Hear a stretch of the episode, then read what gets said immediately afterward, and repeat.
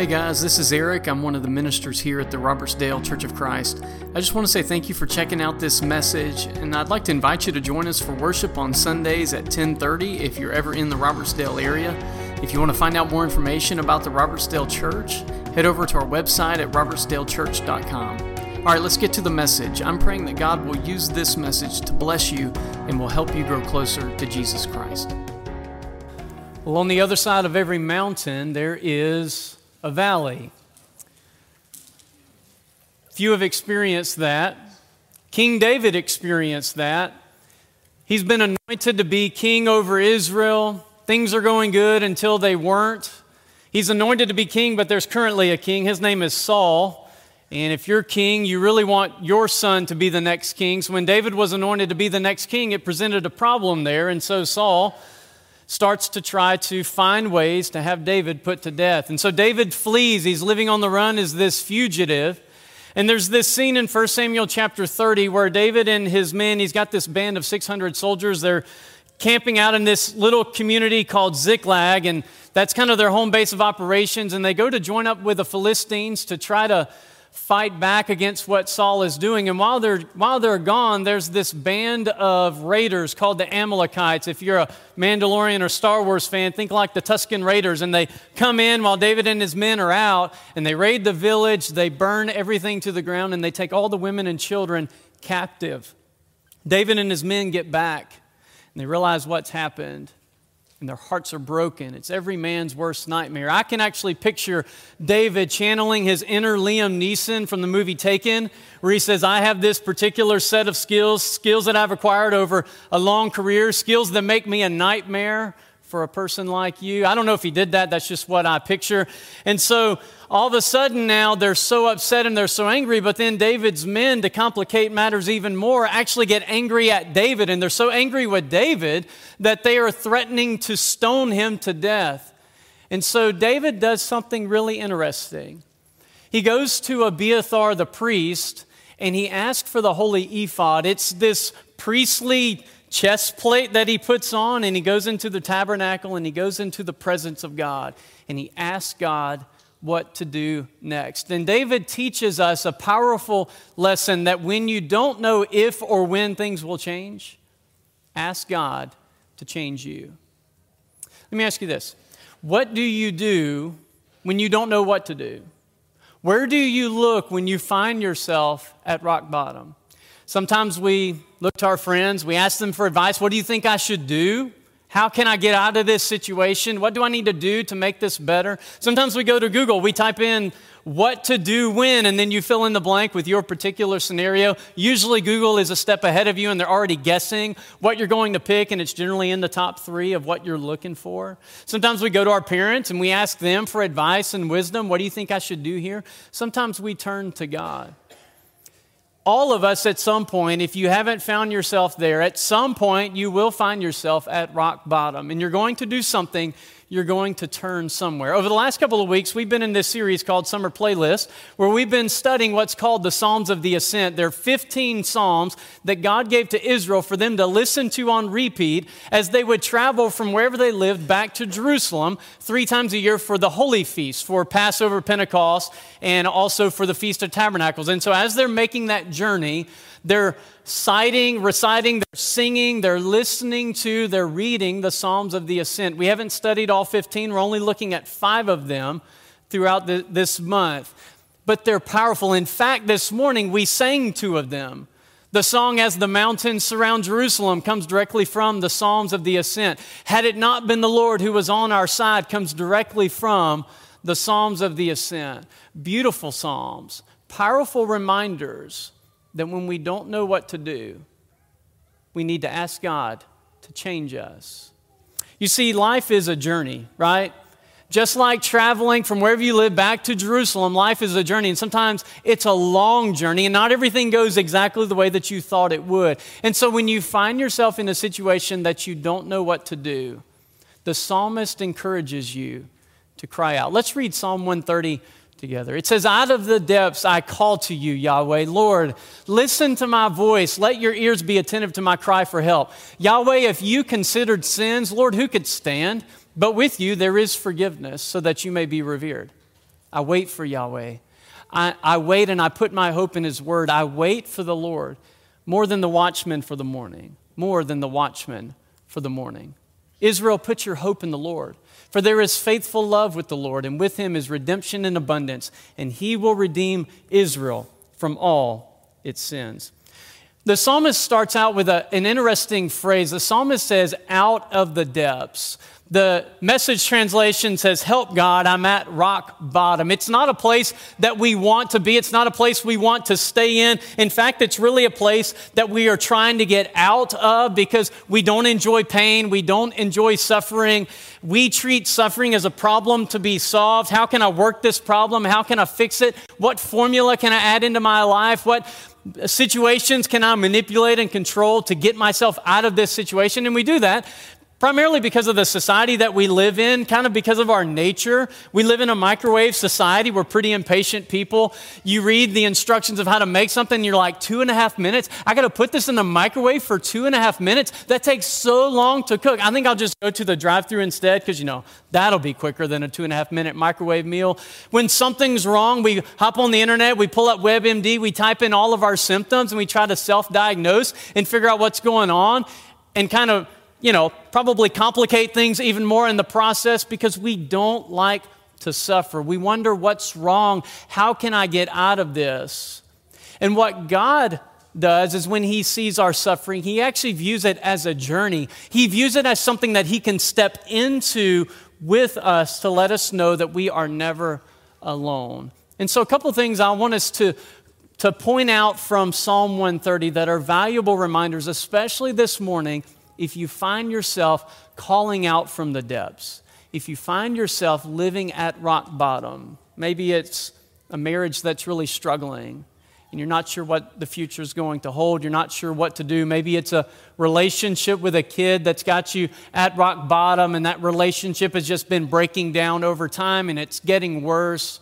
Maybe it's fear about your job, maybe it's not as secure as it used to be. There's talks of layoffs. Maybe your performance has not been what you know it needs to be, and your, your job is in jeopardy as a result. Maybe it's some type of health issue that you've been dealing with. Maybe it's some type of mental health issue that you've been battling, anxiety, depression, something like that, that you are just battling day after day. Maybe it's grieving the loss of a loved one, and you just find yourself at rock bottom.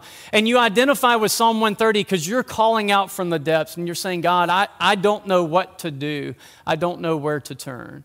Here's a couple of reminders for us this morning. First one is suffering is normal. We talk about suffering as though it, it can sometimes be a weird thing that happens in life, but I love what Eugene Peterson wrote about Psalm 130. He said, This psalm gives dignity to our suffering. Not every culture views suffering the way that we do. Other cultures view suffering as something to be dignified, as though it's almost like a rite of passage. It's just a natural part of life. And if you've lived enough years, then you know that suffering is normal. It is something that is actually normal to life. And it's not just something you'll experience once, you'll experience multiple times in life and sometimes in varying degrees. God did not create us to live a life that is always easy. There are things that happen that become struggles. But what God can do with your struggle is He can turn it into a classroom where we're so eager to leave and to just get out of it. God is eager to step in and to teach us something through our suffering. One of the things that He wants to teach us is to trust Him. Now, I've told you before, and I'll tell you many other times, I am not the most patient individual on the planet. I struggle with patience in many different areas of my life. And so, learning to trust and learning to wait, man, that's a struggle in my life big time. I, I, found this quote from a lady named Alicia Atkins. She said, To trust God as I wait requires practicing the discipline of remembrance. Recalling his wonderful works remagnetizes my heart Godward. Last week we looked at Psalm 121. And in Psalm 121, the psalmist starts out uh, when I lift my eyes to the hills, where does my help come from? My help comes from the Lord who made heaven and earth. And in last week's message, what we talked about is if you have this moment in your life where God worked powerfully, like He really showed up, and the only way you were going to get through it is if God worked. And we t- described that as what's called an Ebenezer moment. The word Ezer is the word for help, where God came and He provided security, He provided rescue, He provided deliverance for you. And that's the only way you got through. He created for you an Ebenezer moment. We talked about creating an Ebenezer object. Make something that you can actually look at, that you're assigning meaning, so that when you see that object, you remember that moment. So the next time you find yourself needing help, needing God to step in, and you wonder, where's my help going to come from? You look to this object and you say, uh, My help comes from the Lord because He worked powerfully in my past, therefore, He will work powerfully in my present. We need that reminder because when we find ourselves suffering, many times we forget how God has showed up. And we call out, God, where are you? And He's using that to teach us to trust Him. But He's also using it to teach us that He is enough. There's this thing that Paul writes about, the Apostle Paul writes about in Second Corinthians, I believe it's chapter 12. He describes it as a thorn in the flesh. There have been scholars who've debated, like, what is the actual thorn? Some said it was a speech impediment, others says it was a physical ailment. Either way, he had something that was wrong, something that was plaguing him, that he pleaded with God three times God, please remove this from my life. And the message came back to him My grace is sufficient for you. My grace is sufficient for you. He pleads, God, take this away from me. I don't want this there anymore. My grace is enough. My grace is enough. And so then Paul goes on to say, I'm going to boast about my weakness, about this thorn, about whatever it is that was bringing him difficulty and suffering, because in that moment, God's strength was seen in his weakness. God will use your suffering to teach you that he is enough. When you lose everything, if you have God, you still have enough and it's a reminder. And it's one of these lessons that's easier said than lived. It's easy for me to stand up and tell you about that than to actually live it, but it's a reminder for us to stick it into our mind, to put it within our heart, so that when we find ourselves calling out from the depths, we remind ourselves suffering's normal. But He also teach you, He'll teach you through your suffering that He's in control. We want to, we want to control our own life. We want to make our decisions. We want to manipulate a situation exactly the way that we want it to go. But when you're at rock bottom and there's nothing you can do to change your situation, sometimes it's a reminder God is in control. He is the sovereign Lord. And I, I just need to surrender to His will. Another thing that Psalm 130 teaches us is that suffering should be communal. The psalmist discovers something or reminds us of suffering that when he was in the depths and he cried out to Yahweh, what he experienced was the presence of Yahweh. It reminds me of Psalm 139, where the psalmist says, Where can I go from your spirit? Where can I run away that your presence can't be found? If I go into the heavens, you're there. If I ascend down into the depths, you are there. God is present everywhere. And so when you find yourself at rock bottom calling out from the depths, what you'll find is that you're not alone. Your heart feels alone sometimes, but you're not because God is there with you. But it's not just God that's there with you, there's other people in the depths with you. The depths is actually a place that a lot of people find themselves. And so when you find yourself at rock bottom, a lot of times you find yourself at rock bottom with other people who are at a rock bottom in their own life. I'm reminded of a friend of mine who a few years ago, uh, was diagnosed with a form of cancer, and so he had to go take chemotherapy treatments. And he later shared this story about how, as he was taking chemotherapy treatments, what he experienced was a new community. By going to the hospital or to the cancer center every day and being hooked up to this bag of liquid poison that's going to kill the cancer within his body, he found himself sitting by people that he would have never otherwise intersected with in life. And he built relationships.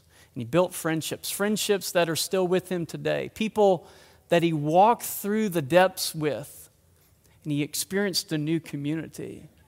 And it was fascinating. It was transforming for him. It's just a reminder that you're never alone in the depths. But here's the other thing there's also your spiritual family that's called to enter into the depths with you.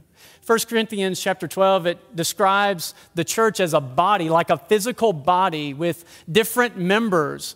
And it says in verse 26 that if one member of the body suffers, all the members of the body suffer with it. And that's true. If you've ever injured a part of your body, then you know it's not just that part of your body that hurts. It's like you, the rest of your body hurts. Some of us woke up this morning sore, aching, places hurting that we didn't even know could hurt. And you're like, wow, didn't know that could hurt today. All right, that's awesome. And, and it's not just that one little area, but it affects your whole body. You find yourself hurting all over the place. And if not hurting, you at least find yourself compensating for that hurt. And so maybe it's your knee that's bothering you, but your body is compensating for the pain and you're trying to adjust to that. Even if it's your little pinky finger that's hurting, your body is compensating for that. And when Paul describes the church as a body, he's trying to help us understand that when one member of the body is suffering, the rest of us must feel that pain. And we must step in and compensate for the pain that's being experienced we might have to step in and serve in a capacity where someone who was cannot. We might have to step in and offer assistance, offer help financially, spiritually, emotionally, relationally, physically, helping in some capacity to compensate for the pain because you don't suffer alone. In James chapter 5, James says, Is any among you suffering? Is anybody suffering? Let them all pray. It's a crazy little verse that I've read for years and years and have just kind of assumed that if you're suffering, you should pray. But if you really look into it, the them is not the person that's suffering. The them is the, the them, the whole. Let them all pray. Pray for who? Pray for that person. And by praying, we're stepping in to their suffering and we are bringing them before the presence of God and we're pleading with God on their behalf. We are going down into the depths and we're saying, You're not alone. I will lift you up. I will carry you. I will pray for you. I will bring you in front of the presence of God and ask God to step into your situation. And if not to get you out of it, to faithfully walk with you through it. We can always improve as a church family on entering into the suffering of another individual. But here's the thing and here's the challenge for us some of us who really struggle with this. When you find yourself suffering, some of us really struggle with hiding that. I don't want you to see my struggle. I don't want you to see my suffering because I feel like it's weird. I feel like God is punishing me. I feel like I shouldn't be suffering, but it's normal and it should be communal. And so what our challenge is for those that are like me that want to handle it on your own, want to hide it from other people. The challenge is to invite other people into your suffering. To say, I can't do this alone. I'm struggling and I need some help. I need some people to walk with me. And that requires you to swallow pride and it requires you to invite other people in and to let them help. Because while it would be awesome if all of us were able to pick up on hints and body language and all of that, some of us are kind of oblivious. And sometimes we just don't notice. And so this is why we're here. This is why we gather. Say, hey, I'm struggling today. I need some help. We'll talk about that here in just a minute. But I also want to remind you from Psalm 130 that suffering is only seasonal. Sometimes it feels like suffering lasts forever, but there's a powerful phrase I heard years ago. It says, This too shall pass. This too shall pass. And it's a good reminder that what you are experiencing will pass, things will change. There's this story of a young man named Joseph in the book of Genesis, and he seems like a pretty good dude. He's one of Jacob's children, but his brothers don't like him. He's sold off into slavery, and you thought you had sibling rivalry. They actually sold their brother as a slave, and he gets taken back to Egypt, and he's doing okay till he gets thrown in prison for a crime he didn't commit, and he's stuck in a pit. It literally describes the prison as a pit, and he's stuck in a pit for 13 years. And I'm sure it felt like an eternity. I can't imagine being wrongfully incarcerated for over a decade. But yet Joseph experienced it, and he trusted in the Lord. I'm sure he was frustrated. I'm sure he wondered why. I'm sure he could cry out, as Psalm 130 says, Out of the depths, I'm calling out to you, Yahweh. I, I need some help. But it passed. His season of suffering came to an end. And it's a reminder for you and I when we find ourselves in that moment and we think this will never change. It will. Things will change.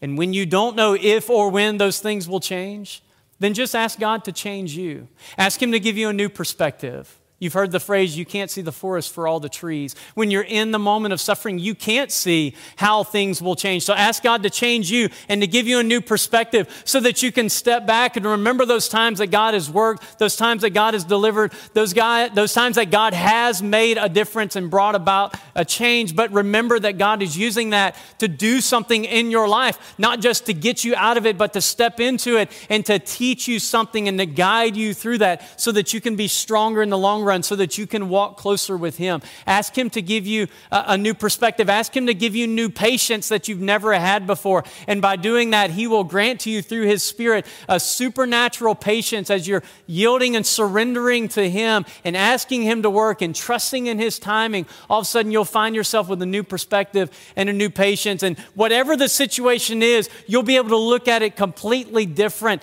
That thing that was bothering you so much more, yeah, it's difficult.